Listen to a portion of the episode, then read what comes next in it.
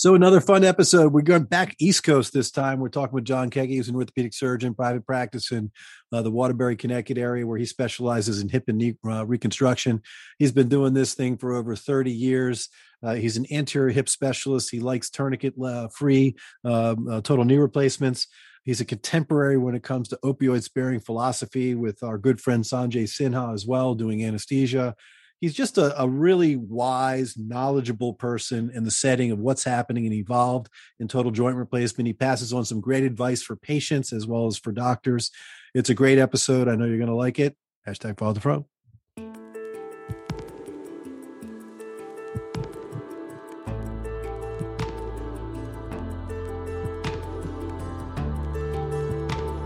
From Medical Media, this is The Ortho Show.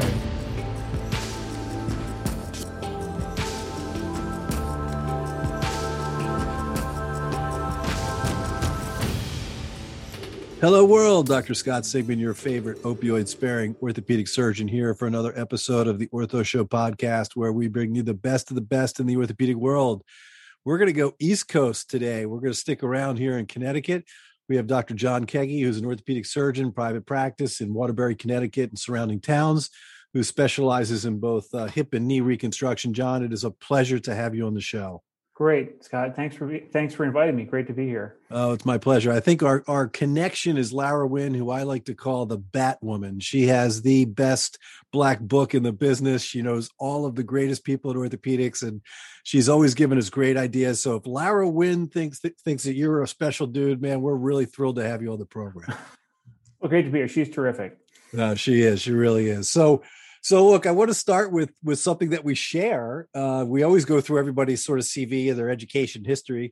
So you're you're a University of Wisconsin Madison uh, undergrad, uh, a graduate from 1984, and my son Caleb is at Sellery Hall right now as a freshman yeah. at University of Wisconsin Madison, and he is having a good old time. So uh, what a great place to go to school. It's a great place to be a college student. It's a great college town. Lots of fun stuff, probably stuff you don't want to know about That's already started. Trust me. I mean, his third day of school, he was at the university, he was at the Wisconsin Penn State game at Camp Randall Stadium. I'm like, oh my God, how much fun is that? And uh, the student section is raucous. It is raucous. They got that jumping thing now that they're doing between the third and fourth quarters. That's been going on. That's a lot of fun. The whole stadium goes crazy, especially the student section. But uh, State Street brats and all that great stuff. What a what a great place to go and hang out for sure on the Sellery Hall. That's the Southeast Dorms. That's a you know a big social center. Huge. Oh, oh yeah. Now, now I guess they have these private dorm things too that they've got going on. Oh. So next year, he's already looked into it. Some of these brilliant developers built these towers with two, three, and four bedroom you know dorm rooms literally Perfect. right on campus so you can be right there and have some some privacy and cool stuff too but he's already he's already lost his wallet he's already lost his keys but he's still in school so far he's got straight Perfect. a's so so far so good oh but that's nice. all great stuff so you stuck around wisconsin for medical school and then you came so you're like the connecticut wisconsin highway here you know and then you exactly. came back to yale for for your residency as well so yeah. uh you've been making that transition back and forth and and now you're in private practice. But i think what's really interesting i was looking at your your fellowship trail. So so you did a pediatric fellowship before you decided to do joints. Talk talk to us about this because I, th- I think that's kind of an interesting path. Yeah part of my residency was a rotation up at newington children's hospital which was a great place uh, here in connecticut. It used to be the connecticut think, crippled children's hospital. Goes back uh, you know well over a century. And then uh, into the early 1800s, even I think. And it was a great place, and I had great mentors there. And pediatric orthopedics is really classical orthopedics. You know, I mean, it's it's osteotomies, which is cutting the bone and realigning things. It's it's old time orthopedics, uh, and it's really you know helping kids and families, and it was, a lot of fun. So I really enjoyed that, and uh, thought that was the direction I would go. Uh, of course, you know, my uncle uh, was a joint surgeon, and I didn't want to be a copycat. I was already in orthopedics just because I loved it, but I uh, didn't want to necessarily go right into joints. And uh, I was doing Newington, uh, having a great time there as a resident. Then I went to my fellowship there and stayed on staff. But then, uh, just as all of healthcare has been consolidating, uh, that process started in the pediatric orthopedic world as well. And Newington Children's Hospital then merged with uh, the University of Connecticut and with Hartford Hospital. They created uh, Connecticut Children's Medical Center, which is a really a great advanced care facility, but it wasn't the old Newington. And it wasn't structured quite in a way that would work out for me. I was the youngest guy there. And it was going from a kind of a private practice model, which I really like, to one that was more institutional and just not so suited for me. So I uh, started looking around, and my uncle said he was looking for somebody. So I uh, came to Waterbury and did a fellowship with him, and then uh, joined his practice. And I've been doing uh, joints uh, since then. So it's interesting. So I mean, so it's in the family here. So I mean, your father, your I'm sorry, your uncle was a, a well-renowned, uh, you know, orthopedic surgeon that did hip replacements. So was was orthopedics in your blood early on? Was that something that you knew you wanted to do?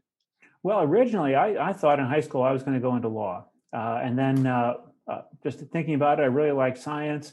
Uh, I decided I had to go to medical school, but again, didn't want to be the copycat. So, but in orthopedics, on my orthopedic rotation, third year, uh, I had such a great time. I said, ah, it must be in my blood. Uh, you know, I love what this is. This just seems like if I'm going to be, you know, working for the next 50 years, this is what I want to do. Yeah, no, it is a it is a, a, totally awesome job. No, I think there was some a bird dropped in my ear again. I, I before I forget, but uh, uh, from what I understand, I think that I hear that you're hitting the Peloton pretty hard these days. Is that correct? Oh yeah, you know when the pandemic started, I, I thought, well, first off, it's you know it was if you're overweight, that's a potential problem, and I, I had a few pounds I could drop, so I you know got on the bike. We weren't doing surgery for a couple months. I got on the bike and then uh, loved it, and uh, yeah, I do the Peloton. Uh, it's good. I, am good in the distance. I'm not so good in the sprints. I love the Peloton. It's it's funny with the pandemic. It was like everybody either gained 25 pounds or they lost 25 pounds. Yeah. It was just dependent on on what direction that you wanted to go, right? But right. yeah, big. Always been a big fan of the Peloton. Where where I'm, I'm on every day if I can. And uh, that's awesome. Unfortunately, it's you know it's it's down to 20 minutes in the morning pre-surgery, but try to get in longer runs if you can. Exactly. Yeah, it's all good stuff. Oh, one other thing. Do you uh, was Bill Pennington uh, a um, a name that comes to to mind? He's an orthopedic Pennington. surgeon, sports medicine orthopedic surgeon from Milwaukee, but also born and bred in Wisconsin. About our age.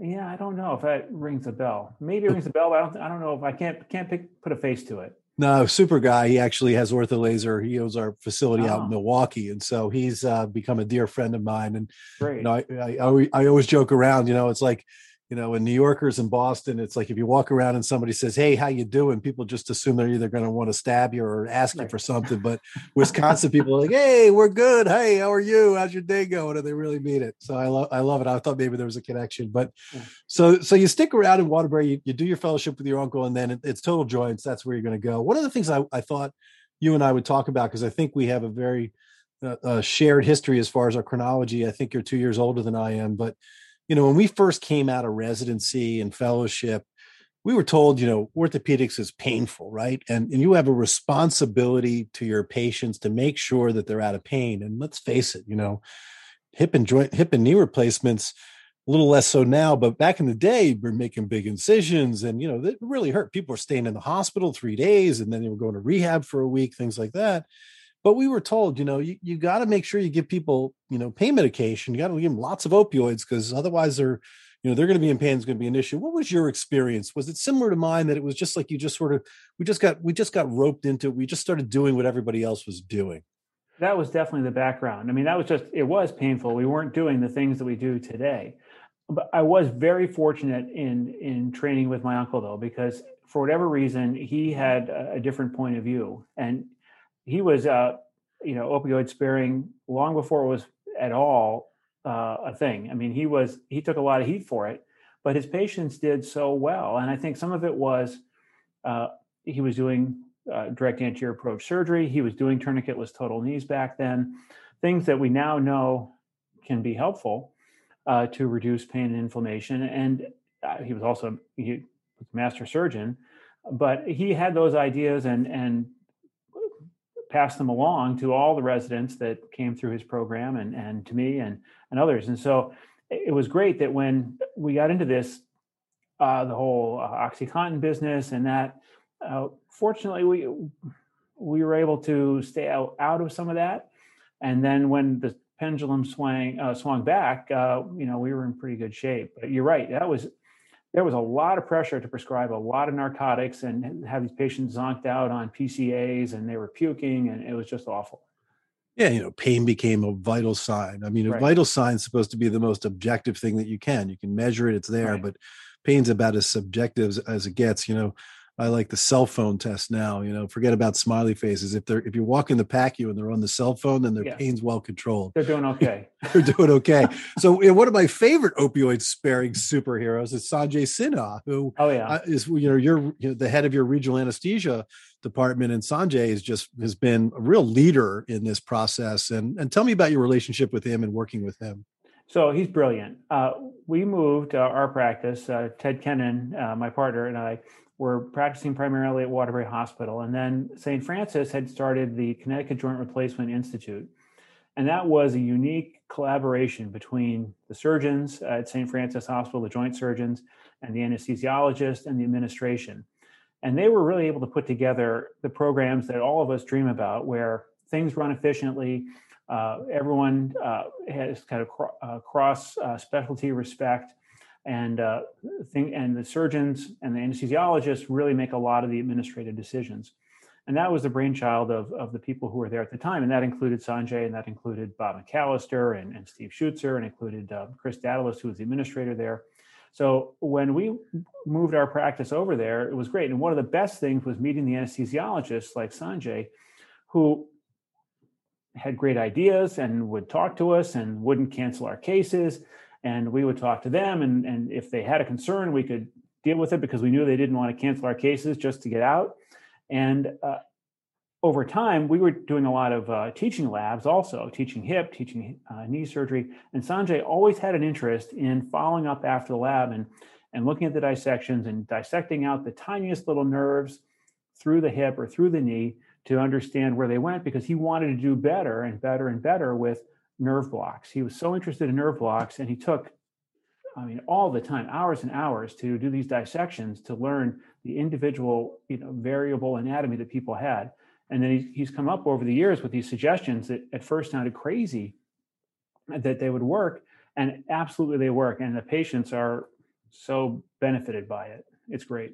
Yeah, hundred percent. I mean, he literally, you know, the neuroanatomy you know we've been so you know we use anest- we, we use uh, local anesthetics and things like that because you can numb up the nerves at the local area but if you know the region the neuroanatomy you can create this this nerve block that can create longer term pain relief you can avoid the motor nerves so the people that are listening it's really important you want to get just the sensory nerves if you can because you don't want to have somebody not have control of their ability to walk or to move their leg you just want to be able to block the pain and so sanjay came up with the iPACK block and was a leader with adductor canal blocks and and now he's got his new company with his neuromodulation device, which I think is going to be a complete home run. So Absolutely. good for him. But what a what a pleasure it must have been to be able to work with someone who's a thought leader like yourself, who, who's really trying to put the patients at, at, at first in their experience, right? That you know, joint replacements. You know, now you've moved to outpatient. What's your percentage of outpatient surgery for total joint replacements compared to inpatient? Yeah, probably 15% now and and everyone else the, the vast majority of everybody else goes home in 23 hours i mean let's just say it's 15% same day and then another uh, you know another 80% uh, 23 hour and then there's that small number of people who who stay more than that but it's been great i mean we've tried to we've been refining the surgical techniques over the years but i think the hugest leaps you know in the last uh, you know short period of time last several years has been all of these anesthesia uh, and medication and perioperative management advances that have been fantastic. Yeah, it's really been fantastic for the patient. Then the pandemic comes along, and now all the patients are on board saying, "I don't want to go to the big white building with sick patients in it. You know, let's. I want to go home. I want to be right. in my house." And that idea, I mean, when you and I started, I mean, I was at the New England Baptist Hospital and they'd be admitted to the hospital side for three days. Then they'd go to the rehab side for like seven days. And I mean, it, and, and, they were in the hospital, you know, before that, like for up to a week. So it's really amazing now that they can literally walk out of a surgery center the same day without right. complaining of pain. It's really, really a, a, very remarkable feat that we've accomplished at this point. So one of the, so I would go through, uh, through a few things, which you're, you're very, very well known for. Uh, and, and, you know this is it's like the republicans and and the democrats you know as far as you know the total hip replacement are you going anterior or are you going posterior and you know we had we had ran schwarzkopf on who i'm sure you know from nyu yep. langone and, and so ran I, we asked him this very specific question, and I loved his response. And I'm going to ask you to, to respond as well. But his response was, well, you should go to a surgeon that does that procedure all the time and is really good. So if a guy does a posterior hip approach and he's been doing that for 10 or 15 years and his results are good, you're good to go. If you go to an anterior hip approach guy and that's what he's been doing forever, you're good to go. But for the audience, for you know, for our non-orthopedic listeners out there, you know, what do you let's walk through what you say to your patients because you're an anterior hip approach expert. And so, you know, when they come to you say, Hey doc, should I do the anterior? Should I do the posterior? What's the advantages of the anterior hip approach? Why do you do it? And, and why do your patients come to you to have the procedure? Yeah, I think there are definitely uh, advantages to it. And I agree with ran I, I think he's right on that. And you can have a great result with an anterior or a posterior result or with an anterior posterior approach. And uh, you definitely have to see someone who does a lot of it. But I still think the anterior, I do it because I think it's better from the standpoint that patients recover generally faster, and that's well supported in the literature. That by six weeks or eight weeks at this point, I mean, we used to say at a year, everybody's equal, anterior, posterior. And that was true. And then six months, everyone's equal because of these advances in perioperative medicine. Now we're down to six or eight weeks. If you have a talented posterior approach surgeon, you'll be at the same spot as an anterior approach at eight weeks or six weeks. But the difference is people are going back to work long before six or eight weeks. Uh, no one wants to take six or eight weeks out of their schedule, whether you're employed or you're working or not. I mean, you don't want to be six or eight weeks away from doing stuff with your grandchildren. You don't want to be six or eight weeks away from golfing, you know, and you don't want to be six or eight weeks away from work necessarily. So, anterior approach patients generally do rehab faster, and so you can be back to work faster uh, and back to your activities sooner. That's the main that's the main advantage. There are other advantages. Uh, probably a lower risk of blood clots uh, is another one, uh, and so people do get up and around faster, and they're more comfortable. Generally, narcotic requirements are less with an anterior approach, uh, and you know people are just more comfortable faster. No, I think that's a fascinating point, and, and you know it's easy probably for the posterior hip guys to say, well, you know, it's six to eight weeks. You know, what's the big deal?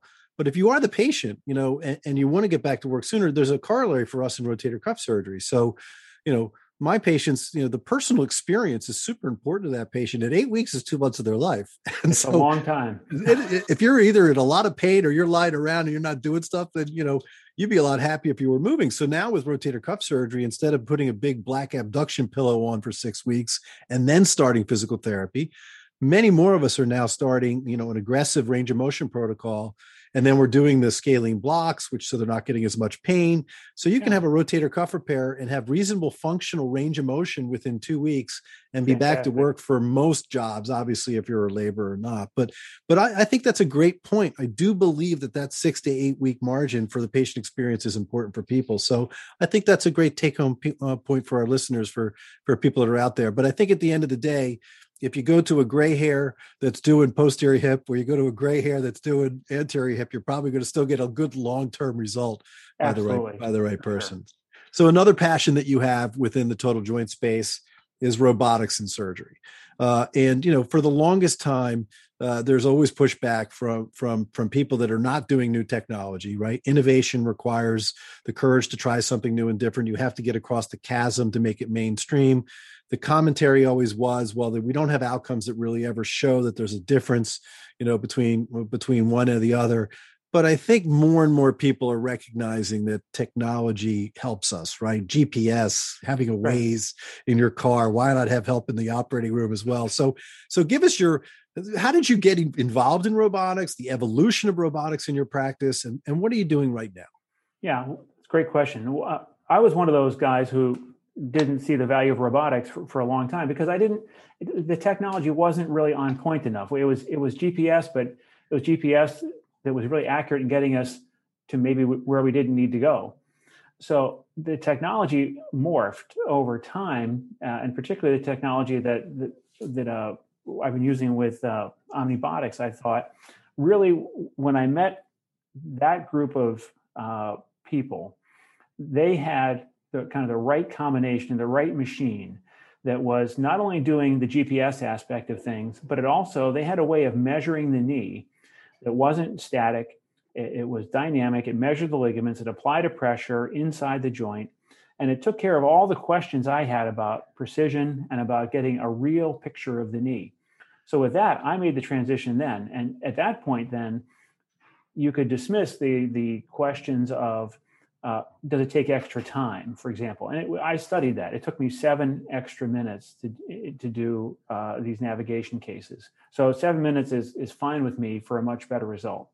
And so now, and over time, now we have the patient reported outcomes uh, in a validated way that show better balanced knees, better aligned knees, have a better short and long term result, or I should say, have a better long term and short term result. We, we were able to establish long term results through some of the registries and things like that. But now we have short term patient reported outcomes that, you know, in at three months, six months, one year that show better outcomes. And now we have 96% of patients satisfied at one year compared to kind of the, the really you know mediocre 80 to 85% that we were that you and I were used to when we first started, which was yeah, we can do your knee and and you know, good chance you'll feel better, but you know, you have to warn people that, you know, 20% of the time you're still going to hurt going up and down the stairs, you know, some things you're going to hurt with. That has really reduced dramatically with robotics and computer navigation. So I am very excited about it. Yeah, and I think that's uh, that, that's really an interesting point because I mean the, the old school thought was you know 85% of people are going to tell you they love their knee, 10% are going to tell you well it's better than it was, and 5% we're going to say to you i don't like it. It's no better than it was. I'm still in pain and it hurts. So so so 96% is that what your your yeah. good to excellent are that's a pretty impressive number. Yeah that's based on we, we're doing a prospective study uh, with the omnibotic system. So it's a prospective study uh, multi-center across the country. And those patients get all their you know proms and we have all their intraoperative data and we follow them and then patient satisfaction. And we have 96% now actually 96% at two years for uh, well over 200 patients and well over 400 patients at one year. Again, 96% satisfied, satisfied or, or very satisfied. That's that's amazing. So let's talk. Let's let's dive deeper a little bit for our listeners. So what does this mean? So we talk about navigation, we talk about robotics. So just t- take us through the entire experience, you know, in layman's p- terms, so people can understand as to what's happening during the surgery. Right. So robotics is what people hear about, right? We hear about people will come in and ask about robotic knees it's really there are two parts to that. There's computer navigation and there's robotics. Now we've had computer navigation for a long time and that's where it was contributing some to better alignment but we, we weren't really assessing balance properly. There wasn't a good way to assess to assess whether the knee was too tight or too sloppy. And those patients who were not satisfied those that that 15 or 20% of people who were not satisfied were people who probably had balance that was not optimal in the knee, that wasn't enough like their own native knee to feel right or feel good or function as well as they wanted it to. And we were getting good results by just aligning people properly most of the time, that 80 or 85% of the time. It worked for most people, but there was that group of people who just had a different kind of knee. Maybe they had more stiffness in the knee or they had more uh, misalignment of the knee, and they needed something a little bit different to assess their particular case so, so computer navigation gave us alignment. Robotics is really something that allows you to execute the plan. So the most popular robotic systems have computer guided saws, for example.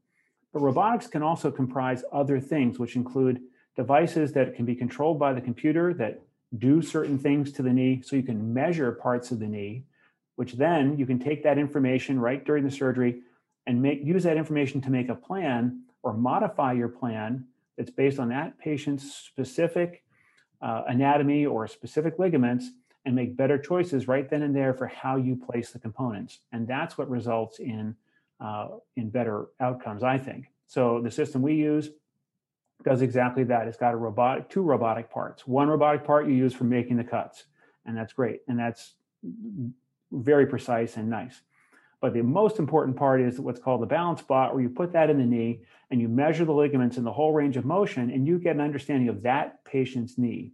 And then you make your choices about where you're going to cut the knee precisely based on that patient's ligaments at that moment in time.